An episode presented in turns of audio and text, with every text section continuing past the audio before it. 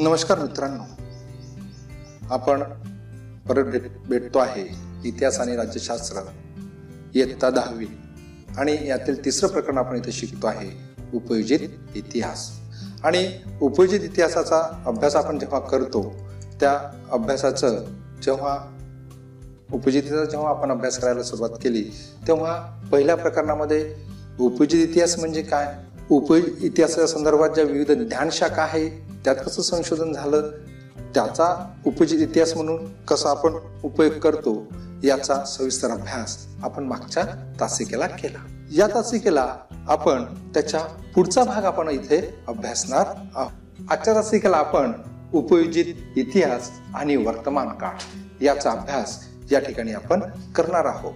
आता हा मोठा प्रश्न असतो की इतिहासाचा आपण दैनंदिन जे की व्यवहार आहे किंवा दैनंदिन जे जीवन आहे यामध्ये याचा उपयोग कसा केला जातो? हा सर्वांसमोर मोठा प्रश्न आहे. आणि दुसरं उपयोजित इतिहास म्हणजे काय? पहा इथे दोन प्रश्न झाले की दैनंदिन जीवनामध्ये माणसाच्या इतिहासाचा काय उपयोग आहे? त्याचा काय उपयोग होतो? आणि दुसरं उपयोजित इतिहास. या दोन्ही प्रश्नाचं जर उत्तर आपल्याला हवं असेल तर आपल्याला या उपयोजित जो इतिहास आहे त्याचा वर्तमान काळात कसा उपयोग केला जातो ते समजून घेणं फार महत्वाचं आहे. भूतकाळातील जे काही मूर्त असतील किंवा अमूर्त अमूर्त असतील या स्वरूपातील अनेक अवशेष या वर्तमान काळात उपलब्ध आहेत. प्राचीन काळातील मूर्त असतील अमूर्त असतील अशा प्रकारचे अवशेष अजून या वर्तमान काळात उपलब्ध असलेले आपल्याला दिसते.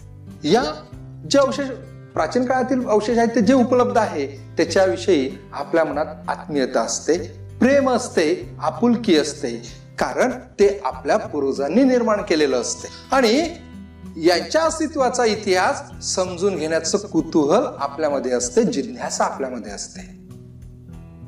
पहा कारण ह्या काही जी प्राचीन वस्तू असतील अवशेष असतील मूर्त असतील अमूर्त स्वरूपाच्या असतील याच्याविषयी आपल्या मनात निश्चितच प्रेम असते आपुलकी असते जिव्हाळा असते. आणि आत्मीयता सुद्धा असते. त्याच्या अस्तित्वाचा जेव्हा ह्या ज्या सर्व ज्या मूर्त अमूर्त ज्या घटना आहेत किंवा अस्तित्वात असणारे जे काही अवशेष आहे याचा जेव्हा आपण अभ्यास करतो तेव्हा साहजिकच आपल्याला त्याच्या इतिहासाचा अभ्यास करावासा वाटतो. त्याच्या इतिहासाच्या अभ्यासाची रुची आपल्या मनात निर्माण होत असते. कारण त्याच्याविषयी आपल्याला असं वाटते की त्या ज्या मूर्त असतील अमूर्त ज्या गोष्टी असतील अवशेष असतील ते आपल्या पूर्वजांनी निर्माण केलेले आहेत. आपला सांस्कृतिक वारसा असतो आणि या सांस्कृतिक वार हा जो सांस्कृतिक वारसा आहे या सांस्कृतिक वारशाचं आपल्या पुढच्या पिढीसाठी जतन करणे किंवा ते जतन करावंस आपल्याला वाटतंय.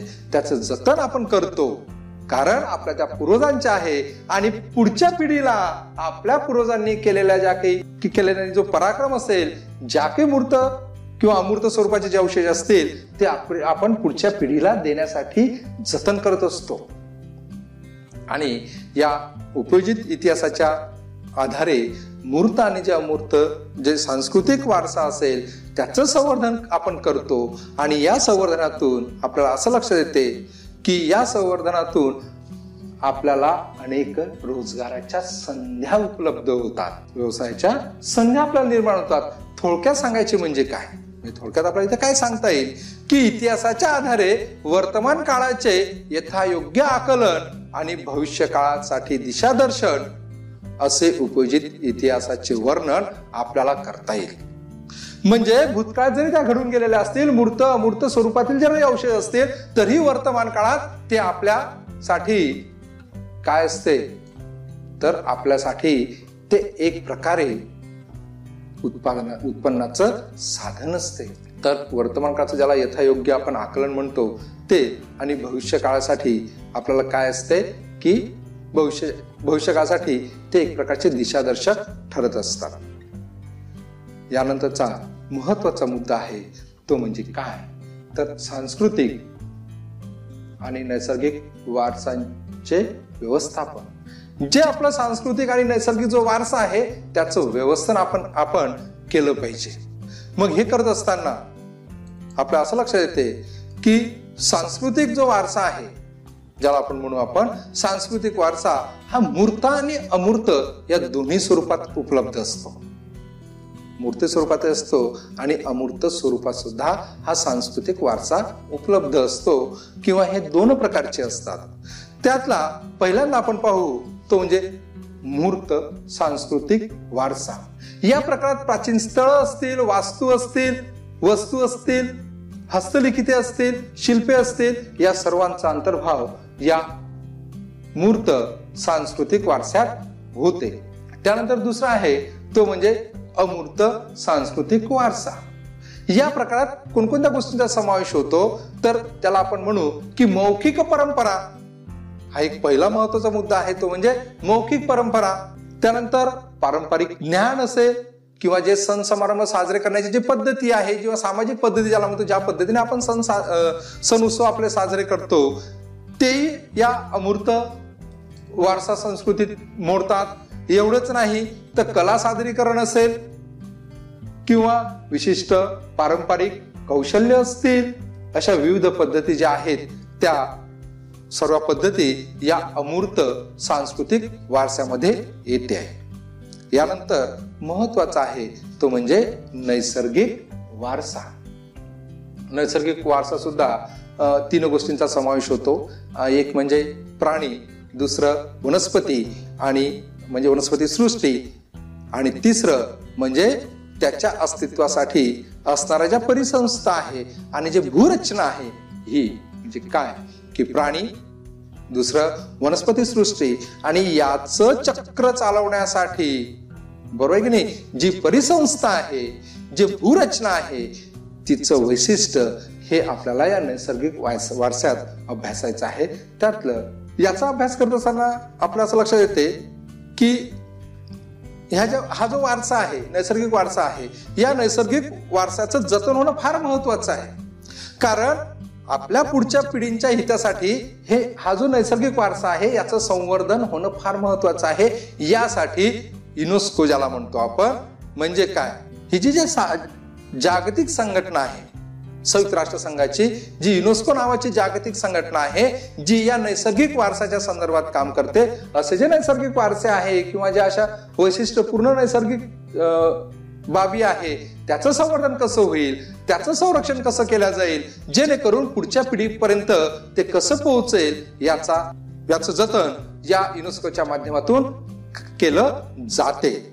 या युनेस्कोच्या दिशादर्शकाच्या आधारे जागतिक वारसाच्या पात्रास ठरणारे काही जे स्थळ असतील किंवा ज्या परंपरा असतील याची यादी युनेस्को जाहीर करत असते.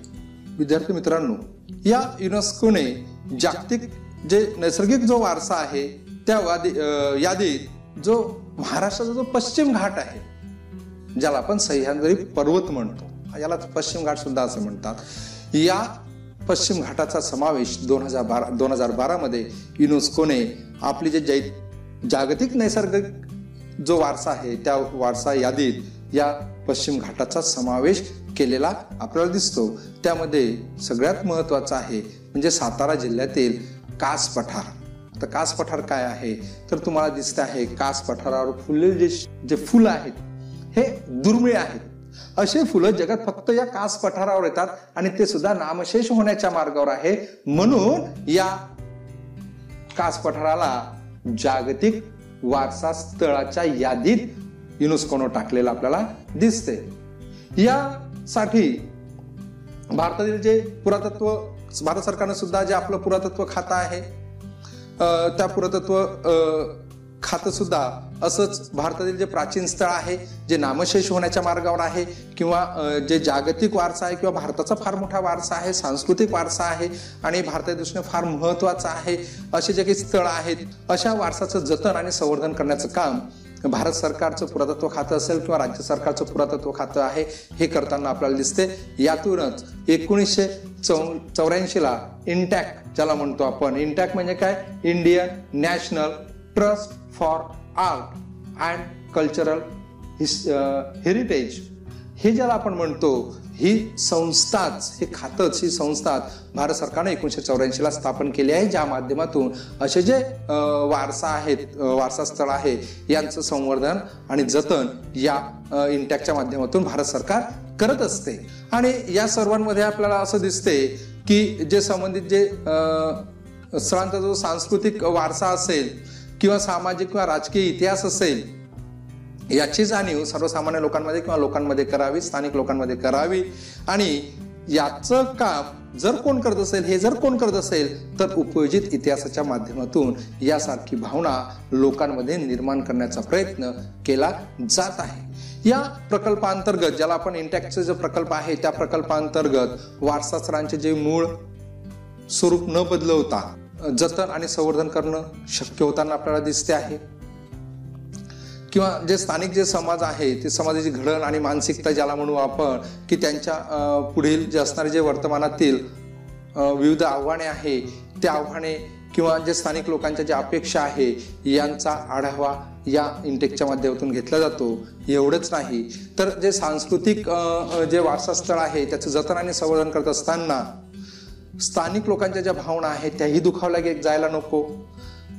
त्याचंही जतन किंवा त्यासाठी सुद्धा लागणारे जे उपायोजन जे आहे किंवा नियोजन आहे हे इंटॅक्ट करताना दिसते. स्थानिक लोकांचा या प्रकल्पामध्ये जास्तीत जास्त सहभाग कसा होईल याचाही विचार केला जातो. एवढंच नाही. ज्या स्थानिक लोकांच्या ज्या परंपरागत जे कौशल्य आहे त्यांना कसा प्रोत्साहन देता येईल त्यांना कशी चालना देता येईल असे जे उद्योग व्यवसाय आहे त्यांना कशी चालना मिळेल या पद्धतीनं सुद्धा नियोजन केलं जात आहे. त्यानंतर जे संबंधित म्हणजे जे उपयोजित इतिहासा संदर्भातले जे काही व्यवसाय आहे त्याची माहिती आपण या ठिकाणी करून घेऊ. त्यात आपल्याला दिसते की संग्रहालय आहे. त्या गोष्टी आपल्याला करता येतील किंवा अभिलेखागार आहे. या माध्यमातून सुद्धा हे सुद्धा एक व्यवसायाचं क्षेत्र आहे. कारण यासाठी सुद्धा अभिलेखागारात सुद्धा काही तज्ज्ञ लोकांची गरज पडत असते किंवा काही शिकले ज्याला म्हणतो आपण त्या लोकांची गरज पडत असते. किंवा संग्रहालयामध्ये सुद्धा अशा इतिहासात ची जाण असणारे किंवा त्याची आवड असणाऱ्या लोकांची गरज पडत असते. त्यानंतर आपल्याला मनोरंजन आणि संपर्क माध्यमे आहेत. एवढंच नाही जे ऐतिहासिक स्थळ आहे त्याचं संवर्धन ज्याला म्हणू आपण ते आहे. त्यानंतर पर्यटन ज्याला म्हणू आपण की ज्याला आपण पर्यटन आणि त्यानंतर आतिथ्य ज्याला म्हणतो याही गोष्टींची गरज असलेली आपल्याला दिसते. आणि हा जो व्यवसाय आहे हा व्यवसाय करत असताना पुढील जे कौशल्य आहे ते कौशल्य असणाऱ्या व्यक्तींची गरज असते. जसं आपल्याला दिसतंय स्थापत्य विशारद आहे म्हणजे आपण अभियंता म्हणू. तो त्यानंतर त्यानंतर इतिहासकार आहे किंवा पुरातत्वज्ञ आहे किंवा आपल्याला दिसते संग्रहपाल आहे समाज शास्त्रज्ञ आहे त्यानंतर अभिलेखागार व्यवस्थापक आहे किंवा कायदे तज्ज्ञ आहे किंवा छायाचित्रण तज्ज्ञ आहे. याही लोकांची गरज म्हणजे याही लोकांची फार कौशल्य हे कौशल्य असणाऱ्या लोकांची गरज या इतिहासाच्या उपयोजित इतिहासामध्ये गरज पडत असते. हे सर्व व्यवसायाच्या दृष्टीने असणारे काही आपण असं म्हणू की या माध्यमातून व्यवसाय आपल्याला सहज करता येते. अशा पद्धतीनं अनेक संधी या व्यवसायाच्या उपयोजित इतिहासा इतिहासामध्ये असलेल्या आपल्याला दिसते. विद्यार्थी मित्रांनो या पाठात आपण उपयोजित इतिहास म्हणजे काय? त्याचं कार्यक्षेत्र कसं आहे? त्या संबंधात लोकांना कसं प्रबोधन करता येईल? किंवा नैसर्गिक साधन आहे किंवा नैसर्गिक जो वारसा आहे सांस्कृतिक वारसा आहे नैसर्गिक वारसा आहे त्याचं जतन कसं करायचं? याचा संपूर्ण अभ्यास या प्रकरणात आपण केला. एवढंच नाही तर यांच्या अनुषंगाने आपल्याला कोणकोणत्या व्यवसायाच्या संधी उपलब्ध आहेत? याचाही अभ्यास या प्रकरणात आपण केलेला आहे. या दृष्टीनं तुमच्या निश्चित लक्षात येईल की उपजित इतिहास म्हणजे काय? की ज्याला जनांचा इतिहास म्हणतो आपण हा कसा आहे? कारण इतिहासाचा सरळ सरळ संबंध हा मानव जातीशी येतो मानवाशी येतो त्याच्या जीवनात घडणाऱ्या घटनांशी येतो. म्हणून इतिहासाचा अभ्यास करणं फार फार महत्वाचं असते. विद्यार्थ्यांनो अशा पद्धतीनं आपण या ठिकाणी उपयोजित इतिहास म्हणजे काय हे समजून घेतलं. उपजी इतिहासाचा उपयोग आपल्या दैनंदिन जीवनात कसा करायचा याचीही थोडीफार कल्पना विद्यार्थी मित्रांनो तुम्हाला आली असेल अशी अपेक्षा करतो. आणि मी इथे आपली रजा घेतो. तत्पूर्वी माझी सर्व विद्यार्थ्यांना विनंती आहे की अजूनही जर का तुम्ही माझं हे यूट्यूब चॅनल जर सबस्क्राईब केलं नसेल तर सबस्क्राईब करा आणि हा व्हिडिओ जास्तीत जास्त विद्यार्थ्यांपर्यंत पोहोचवा जेणेकरून त्यांनाही फायदा होईल.